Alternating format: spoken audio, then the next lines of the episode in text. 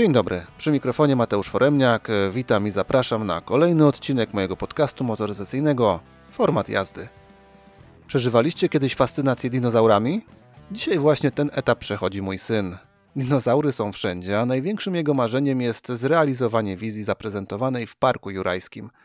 Nie, nie chodzi o demolkę, choć pewnie też by się młody nie obraził. Z wielką przyjemnością przywróciłby dinozaury do życia – Dostając do testu samochód, o którym Wam dzisiaj opowiem, próbowałem przekonać mojego syna, że oto jest żywy, choć motoryzacyjny dinozaur. Mały, miejski, spalinowy. Taki właśnie jest Hyundai i10. Czy ma szansę na przetrwanie, a może jest skazany na los dinozaurów? Zapraszam na test. Pozostając przez chwilę w tych jurajskich klimatach, ja sam jestem trochę motoryzacyjnym dinozaurem – Moje pierwsze wspomnienia związane z samochodem dotyczą malucha, którym wozili mnie moi rodzice. Jeśli słuchacie mojego podcastu, wiecie, że niekoniecznie płynę z nurtem mody na suwy i crossovery, co samo w sobie czyni mnie pradawnym gadem. Co więcej, ubolewam nad wymieraniem aut z segmentu A. Tak, prawdziwy ze mnie dinozaur, choć formę nadal trzymam i chyba mam się nadal całkiem nieźle.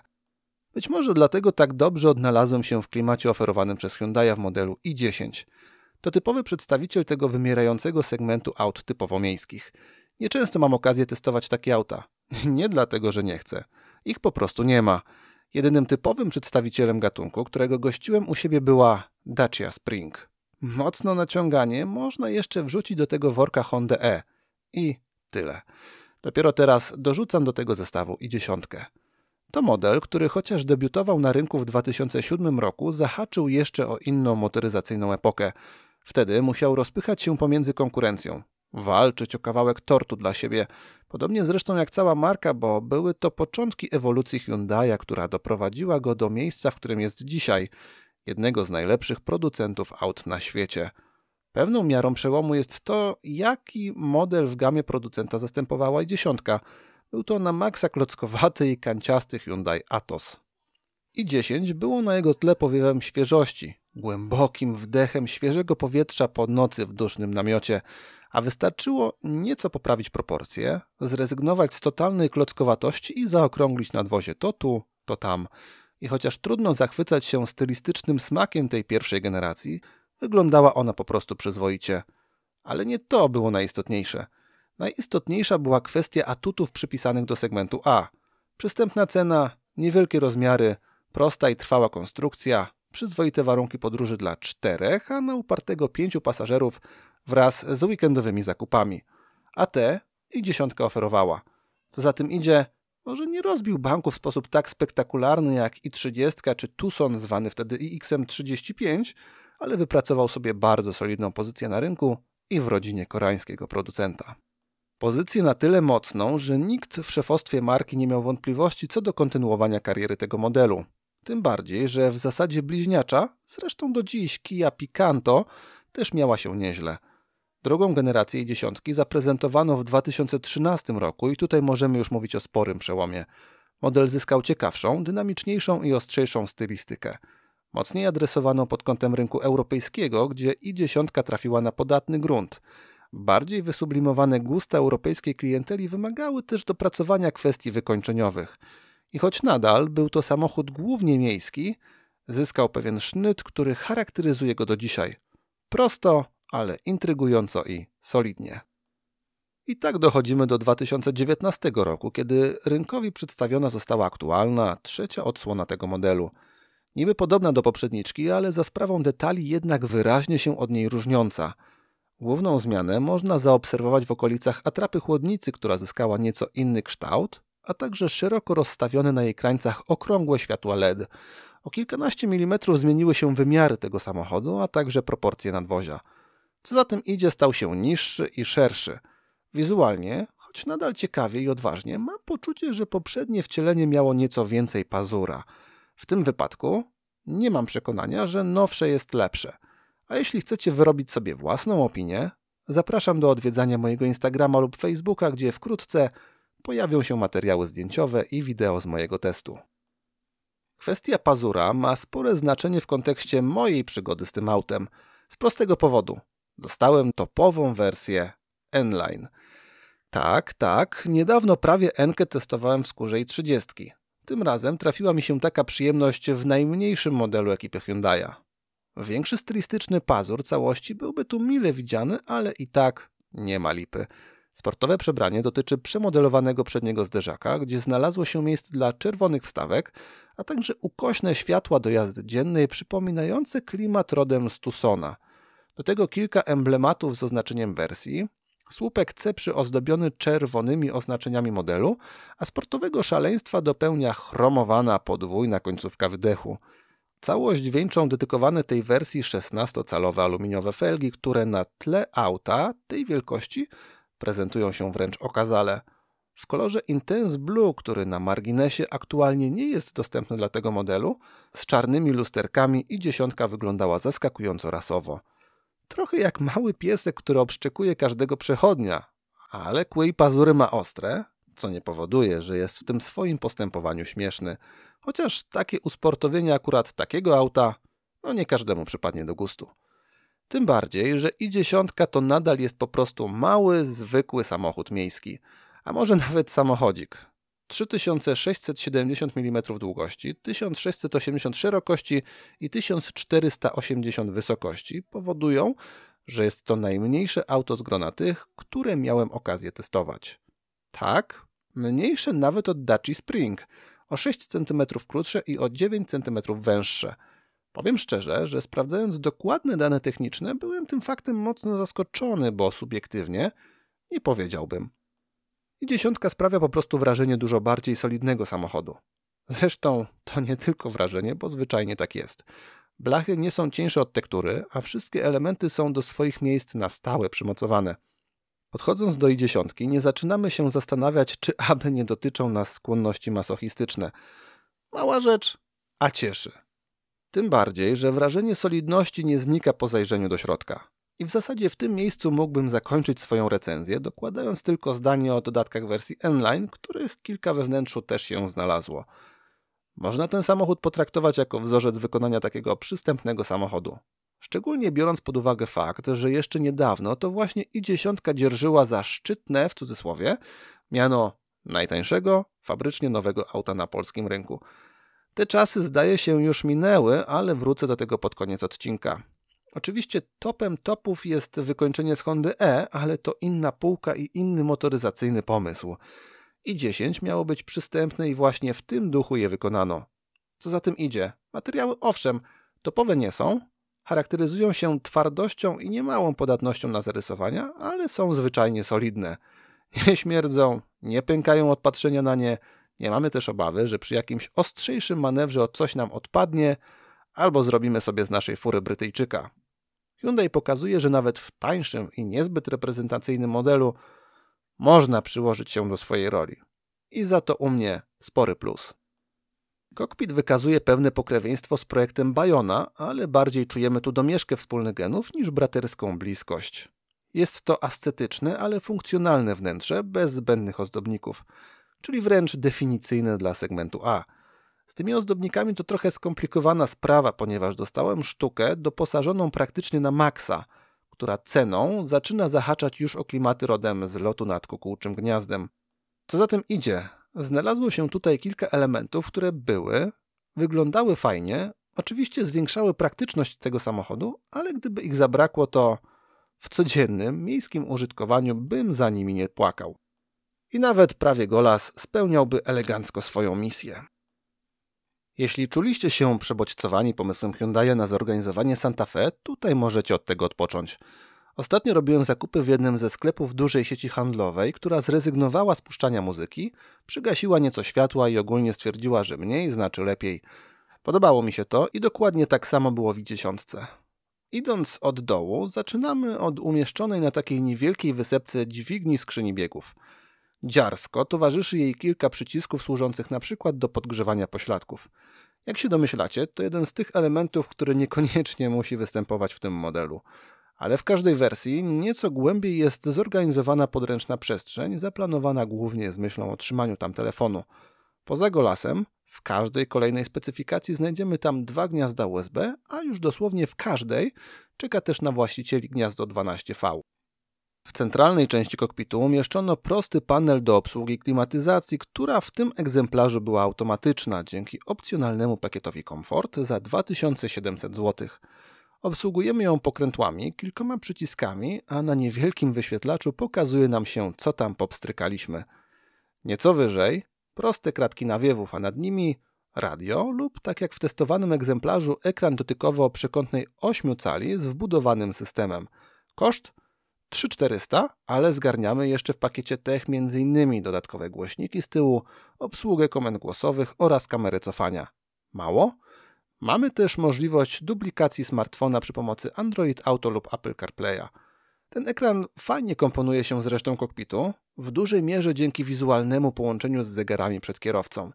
Jego wielkość wydaje się skrojona na miarę, nie przytłacza tego wnętrza, a jednocześnie nie sprawia wrażenia ginącego dodatku. Sam system to prostsze wcielenie tych, które stosuje koreański producent.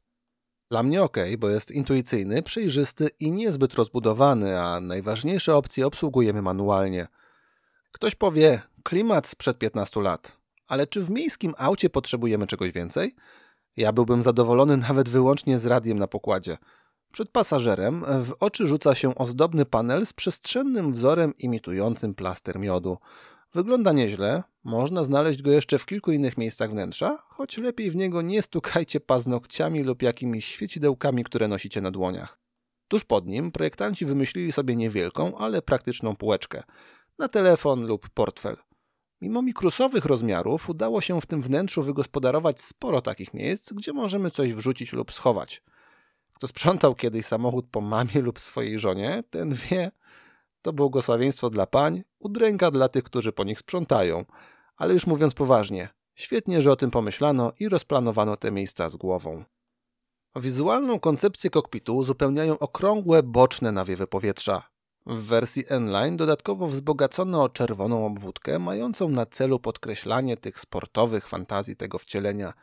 Tych bonusów znajdziemy tutaj całkiem sporo, zaczynając właśnie od tych jaskrawych wstawek, przez czerwoną nitkę wykorzystaną w przeszyciach, lewarek skrzyni biegów z okrągłą, chromowaną gałką z symbolem N-Line, chromowane nakładki na pedały aż po kierownicę i zegary przed kierowcą. Ta pierwsza ma fajny, mięsisty wieniec i świetnie leży w dłoniach. W moim odczuciu jest tylko odrobinę za duża jak na tak mały samochód, ale idzie się przyzwyczaić. Znajdziemy na niej czerwone przeszycia, symbol wersji, a także standardowy pakiet przycisków do obsługi multimediów i systemów asystujących, choć to nie są elementy obecne na pokładach i dziesiątek w standardzie. A zegary? Bardzo czytelne, analogowe, nieco podrasowane planszą imitującą wzór szachownicy i srebrnymi pierścieniami naśladującymi szczotkowany metal. Pomiędzy nimi znalazło się jeszcze miejsce dla 3,5-calowego wyświetlacza komputera pokładowego, z którym bardzo szybko i intuicyjnie możemy się zapoznać. Tunel środkowy jest, występuje, ale znowu zostawiono tylko to, co jest absolutnie niezbędne. Dwa uchwyty na kubki, trochę przestrzeni do rzucenia skórki od banana, dźwignię od hamulca ręcznego i tyle. Na samym końcu, już w drugim rzędzie siedzeń, nie mamy oczywiście mowy o nawiewach lub gniazdach USB. Jest za to jeszcze jedno miejsce na kubek, butelkę lub jakieś drobiazgi. Chociaż tyle. Jeśli lubicie podróżować z ręką opartą na podłokietniku, Mam dla Was dobrą wiadomość. Jest taka opcja. W N-Line'ach wchodząca w skład wspomnianego już pakietu Comfort, w najwyższej cywilnej wersji wyposażenia Smart, będąca standardem na pokładzie. To bardzo wygodny, taki kapitański podłokietnik połączony z fotelem kierowcy. Co prawda, pasażer nie ma za bardzo jak z niego skorzystać, ale kierowca będzie zadowolony. No, ja byłem. Podobne odczucia towarzyszyły mi w ocenie użytkowych aspektów tego samochodu. Wiadomo, musimy przyjąć odpowiednią skalę do wielkości, jakości wykonania i innych spraw, które swoje ważą w ocenie samochodu. Ale o ile nie porywacie się i dziesiątką na wakacyjny wyjazd całą rodziną na drugi koniec Europy, trudno narzekać. Sami możecie podjąć decyzję, czy chcecie wersję zorganizowaną dla czterech czy pięciu pasażerów. Hyundai pozwala dokonać takiego wyboru. Moim zdaniem warto celować w tę pięcioosobową, a piąte miejsce trzymać na wypadek wyższej konieczności, aby przyjechać tak w legalny sposób, bo cztery osoby przetransportują się godnie. Miejsca na nogi za wiele oczywiście nie ma, ale jest go na tyle dużo, że wręcz zaskakująco dużo. I mam tu na myśli szczególnie drugi rząd siedzeń. nawet jeśli z tyłu zasiądą dorośli lub już podrośnięte dzieci. Ja się mieściłem przy swoich 192 cm i powiem szczerze, nie wymagało to nadzwyczajnej gimnastyki. Słupek B jest umieszczony w taki sposób, że nie wadzimy o niego gramoląc się, jak to było na przykład w Hondzie E. Wszystkie drzwi otwierają się dosyć szeroko, dzięki czemu mamy sporą swobodę ruchu. I chociaż i dziesiątka sama w sobie jest dosyć niska, siedziska foteli nie znajdują się w podłodze tak jak w Civicu, dzięki czemu trudno narzekać na komfort zajmowania miejsca w tym aucie. Pozytywne zaskoczenie i w miejskim środowisku naszej codzienności i dziesiątka spisuje się bardzo dzielnie. No ale jak test, to test i trzeba było też sprawdzić, jak to wszystko wygląda poza miastem. Bo w nim i dziesiątka czuje się jak ryba w wodzie. Średnica zawracania to 9,8 metra. Mamy bardzo dobrą widoczność w każdym kierunku, a w topowych wersjach lub po doposażeniu może nas wspomagać nawet kamera cofania. Elektryczne wspomaganie kierownicy pozwala swobodnie manewrować w ciasnych i ciemnych zaułkach centrów handlowych, ale charakterystyka całego układu kierowniczego nie powoduje wrażenia jazdy po lodzie. Jako kierowcy jesteśmy w stanie zebrać całkiem sporo informacji zwrotnych i poczuć władzę nad naszym gokartem. Właśnie tak odczuwamy jazdę i dziesiątką. Ze względu na małe wymiary i odejście od klockowych klimatów Atosa, masa nie za bardzo ma nam się gdzie rozkładać w zły sposób. Co za tym idzie, mały Hyundai ochoczo zmienia kierunek jazdy i trzyma się drogi jak porządnie dociążony. Zadaniem zawieszenia no, nie jest tutaj zapewnianie nam wielkiego komfortu. Jest dosyć sztywne i mało subtelne, ale przyczynia się do poprawy odczuć sprowadzenia. W krótkiej jeździe nie powoduje naszego zmęczenia, w dłuższej też nie bardzo, w czym wspomagają nas dosyć wygodne fotele. Kierowcy oferują praktycznie pełną regulację, Nieco uciążliwe jest tylko ich wielkościowe dostosowanie do całego samochodu.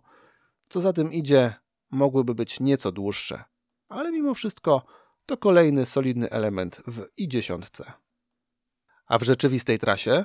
W mieście trudno ocenić kwestię wyciszenia, bo nie za bardzo wchodzimy w rewiry, gdzie ogołocone elementy karoserii mogą przypuszczać większą ilość dźwięku. W trasie jednak zdecydowanie usłyszymy, jakim rodzajem maszyny mamy okazję podróżować. Będąc uczciwym, muszę powiedzieć, że i tak było lepiej niż można się tego spodziewać. Na pewno lepiej niż w elektrycznym w końcu maluchu od Daci, gdzie cienkie blaszki przepuszczały wszystko. I 10 jest głośne przy prędkościach eskowo-autostradowych. Da się jednak przetrwać na jego pokładzie. Z pasażerem obok nawet coś pogadacie? Słaby jest z muzyką, ale ona nawet przy niższych kiepsko wydobywa się z głośników. W tych szybszych warunkach bardzo pozytywnie zaskoczyło mnie też prowadzenie. Nie tańczymy po drodze jak na rewi łyżwiarstwa figurowego, nie musimy co chwilę korygować toru jazdy i chociaż przy tirach czujemy się malutcy, mijając je z większą prędkością nie wpadamy w powietrzny wir wytworzony wokół nich. To ogromna różnica w stosunku do Springa, co udało się osiągnąć dzięki solidniejszej konstrukcji, 16 zamiast 14-calowym kołom oraz solidnemu rozstawowi osi wynoszącemu 2425 mm. Co tu dużo mówić. Małe, ale pełnowartościowe auto. A ponieważ wakacje za pasem, ktoś może załączyć sobie fantazję i zastanawiać się, czy da się tym samochodem wyskoczyć na przykład do Chorwacji. No pewnie, da się. 40 lat temu nad Balaton leciało się maluchem, z czterema osobami na pokładzie, namiotem i rowerami na dokładkę – Gdybym szukał mocnych wrażeń, wolałbym jednak postawić na retroklimat i wyskoczyć swojskim Fiatem. I dziesiątka spisałaby się w takiej podróży pod warunkiem, że ruszyłyby w nią dwie osoby. Wtedy można zyskać przestrzeń bagażową po złożeniu foteli. Jeśli jedziemy w komplecie, mamy do dyspozycji 252 litry. Mało, kilka centymetrów różnicy w stosunku do Springa pozbawia nas prawie 40 litrów przestrzeni. Na zakupy jednak wystarczy. Plecaki dzieciaków po szkole przewieziecie – Czterech ludzi na pokład też zgarniecie. Jest jak ma być, bo to w końcu nadal auto typowo miejskie. A te wakacje? Dwie osoby ze złożoną kanapą z tyłu ogarną dla siebie 1050 litrów. Elegancko! Jeśli nie wyposażycie się w podwójną podłogę, nie osiągniecie jednak efektu zbliżonego do płaskiej podłogi. Natomiast dodatkowe centymetry na cokolwiek w takim samochodzie należy uznawać za przydatną opcję. Nic więcej. Tym bardziej, że na upartego na pokład wejdzie jeszcze trzecia osoba, dzięki dzieleniu kanapy w proporcji 60 na 40. Parafrazując fragment tekstu z jednego z utworów Eldo, nic mniej i nic więcej, po prostu miejski samochód. Bardzo solidny? wolny od wad, które można by wytknąć maszynie z tego segmentu. Motoryzacyjne wcielenie idei Mini Max. Ja czułem się bardzo usatysfakcjonowany i pod względem użytkowym i dziesiątka stanowi strzał w dziesiątkę wśród miejskich propozycji z segmentu A. Przyjęło się, że w małych samochodach pracują sobie małe silniki. W przypadku tego modelu to prawda, choć w testowanym wariancie pojawia się nam pewna gwiazdka. Pod maską i dziesiątek możemy znaleźć trzy opcje napędowe. Podstawowy silnik 1.0 MPI o mocy zawrotnych 67 koni mechanicznych lub nieco mocniejsze 1.2 MPI o mocy 84 koni mechanicznych. Można je sparować z manualną lub, dosyć oryginalnie w dzisiejszych czasach, z automatyzowaną skrzynią biegów. Osiągów wielkich nie oferują, do setki dotoczą i dziesiątkę w przedziale od 12,6 do aż 17,8 sekundy, maksymalnie rozpędzając małego Hyundai'a do 156 lub 171 km na godzinę. Chociaż tyle, że spalanie ma trzymać się w przedziale 5-6 litrów na stówkę. Ewentualnie za dopłatą nieco ponad 5000 możecie też zdecydować się na fabryczną instalację LPG. To są silniki przeznaczone dla cywilnych wcieleń tego modelu. I teraz czas na gwiazdkę. Jeśli decydujecie się na N-Line'a, domyślnie dostajecie ten silnik 1.2 MPI z manualem. Ale skoro ma być sportowy duch, jest też coś ekstra. Silnik 1.0 TGDI o mocy 100 koni mechanicznych. Hm, właśnie takiego potwora miałem okazję testować. Ta jednostka napędowa występuje tylko w wariancie z manualną skrzynią biegów. Pewnie dlatego, aby nie wykastrować tego, co udało się z niej wykrzesać w tym modelu. Udało się niemało, choć może na pierwszy rzut oka nie upadniecie na kolana. 172 Nm, setka w 10,5 sekundy, prędkość maksymalna to 185 km na godzinę, a średnie spalanie Hyundai deklaruje na poziomie 5,4 litra na setkę. Wydobycie pełnego potencjału z tego zestawu wymaga pewnego wyjścia ze strefy komfortu dzisiejszego kierowcy. Trzeba więc cisnąć, dusić, trzymać obroty, redukować biegi, słowem odnaleźć w sobie pewien pierwiastek nieco szalonego rajdowca. Wtedy i dziesiątka jest w stanie odpłacić się odrobiną frajdy. Nie będą to doznania zahaczające o ekstazę, z ugniataniem fotel, rozmywaniem otoczenia itd. Tak Ale jeśli jeździliście kiedyś go kartem, zrozumiecie o co chodzi. Niewielkie nadwozie, nieco ponad tona masy własnej i 100 koni mechanicznych do dyspozycji – to naprawdę nie jest przepis na nudę. Jak dodamy do tego solidne prowadzenie i fajny rozkład masy, okazuje się, że w ciaśniejszych, ostrzejszych zakrętach ukryła się prawdziwa frajda, którą oferuje ten samochód. Natomiast w miejskiej jeździe w zakresie prędkości do 70 km na godzinę też macie szansę z niejednym stanąć do wyścigu. Szkoda, że odpada nam element zaskoczenia za sprawą tego sportowego umaszczenia naszego malucha, no ale coś za coś. Bez niego nie dostaniecie tego silnika i pościgać moglibyście się co najwyżej z elektryczną hulajnogą. Trzy cylindry pod maską niestety nie brzmią i końcówki wydechów pasują tutaj jak lamparcie centki na domowym mruczku. Kultura pracy silnika jest niezła i chociaż tyle, że nie irytuje nas podczas codziennej jazdy. Jeśli regularnie przesiadalibyście się do innego auta, mogłaby was irytować skrzynia biegów. Pięć biegów wymusza pewną zmianę w stosunku do dzisiejszych przyzwyczajeń, tym bardziej, że została ona specyficznie zestrojona. Przełożenia rozciągnięto i to z prozaicznego powodu. Muszą obsłużyć prędkość w przedziale aż do 185 km na godzinę i przy tych maksymalnych wartościach obroty mogłyby być już zabójcze dla silnika. Co za tym idzie, trzeba olewać podpowiedzi komputera pokładowego. Przez większość czasu w mieście wystarczą Wam zaledwie trzy biegi – Wejście na czwórkę, chociaż sugerowane przez komputer już przy 50 km na godzinę, powoduje tak mocne zejście z obrotów, że mamy poczucie krzywdzenia tego silnika. Nie polecam, nawet jeśli doraźnie pozwala to obniżyć spalanie. Piąty bieg w warunkach miejskich jest w zasadzie nieużywalny. Absolutnym minimum dla komfortowego korzystania z tego najwyższego biegu jest solidne okopanie się na pułapie ponad 70 km na godzinę. Może ktoś daje radę, nie wnikam. Jeśli chodzi o sam proces zmiany biegów, odbywa się on płynnie. Ta usportowiona gałka fajnie leży w dłoni, skok lewarka jest dosyć krótki i precyzyjny. Doskwierały mi tylko małe pedały i odpowiednio pomniejszone odległości pomiędzy nimi. Nie wiem, czy to jakieś dyskretne dostosowanie pod panie, czy o co chodzi. Ja stopy ogromnej nie mam, a pedały ginęły mi pod podeszwą, regularnie też zdarzało mi się zahaczyć o sprzęgło lub hamulec przy wciskaniu sąsiada. No, trzeba uważać. Zawsze zachwalam systemy asystujące obecne na pokładach samochodów Hyundai'a. W przypadku i dziesiątki wielkich zachwytów nie będzie, bo i systemów znalazło się w nim sporo mniej niż na przykład w Tucsonie czy Santa Fe, co nie znaczy, że jest zupełnie goło i wesoło. Są systemy, które narzucają organy regulacyjne, pasywny tempomat, a z tych aktywnych pozostaje nam asystent pasa ruchu. On radzi sobie przyzwoicie, chociaż ma dużą tendencję do utrzymywania naszej maszyny przy skraju pasa. Pozostaje jeszcze kwestia spalania. Przyznam szczerze, dawno nie miałem tak prostej roboty w tym temacie. Jest to zasługa braku jakichkolwiek trybów jazdy na pokładzie dziesiątki.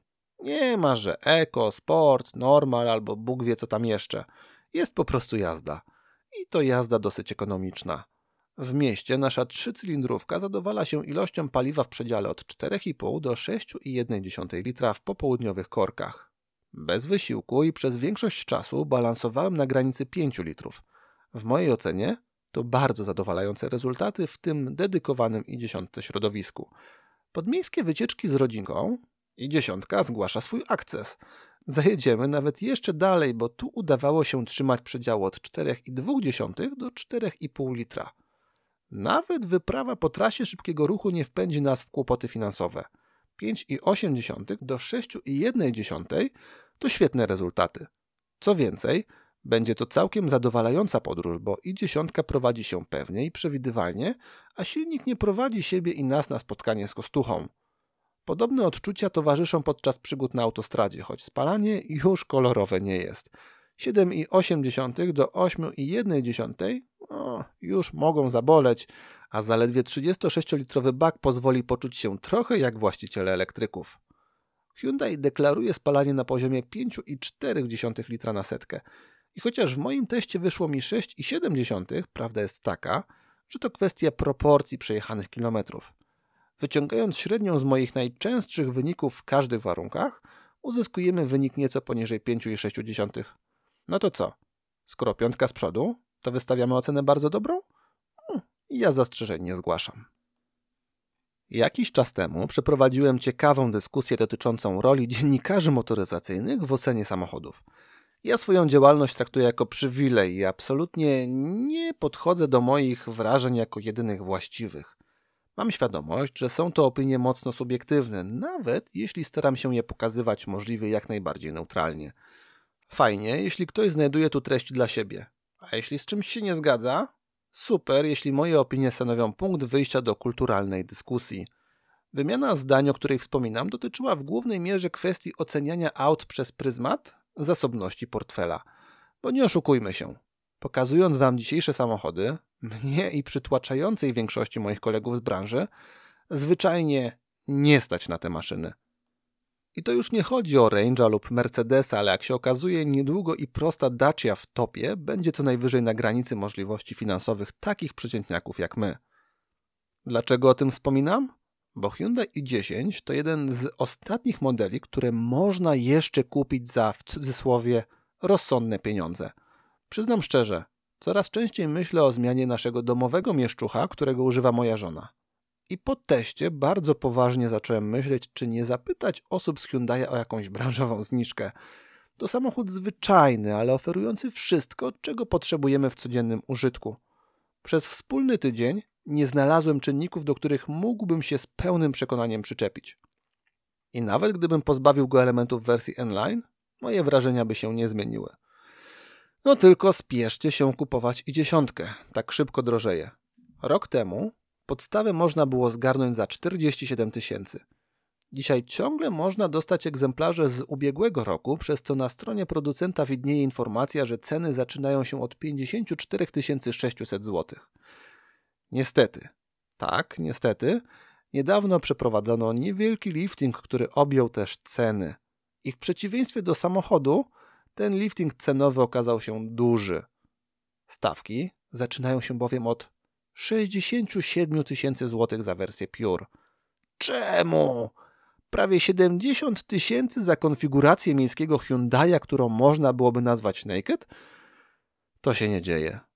Lepiej wyposażone wersje zaczynają się od 70 400 zł w przypadku wersji Modern, aż do 85 500 zł za topową wersję Smart. A testowany egzemplarz? Bez opcji na wersję N-Line musicie mieć w gotowości 87 tysięcy złotych. Z opcjami 94. I cały czar pryska. Z takimi cenami takie auto czeka rynkowa zagłada. Chyba, że Hyundai utrzyma ceny, ale zrobi z niego elektryka. Że potrafi, pokazał już z koną. I w mojej ocenie to nie jest wcale głupi pomysł. Dla tego modelu dzisiaj chyba jedyny właściwy. W tym odcinku to już wszystko z mojej strony. Serdecznie zapraszam do kontaktu oraz słuchania kolejnych testów. Pamiętajcie też, aby obserwować format jazdy na Instagramie i Facebooku. Dziękuję za uwagę i do usłyszenia.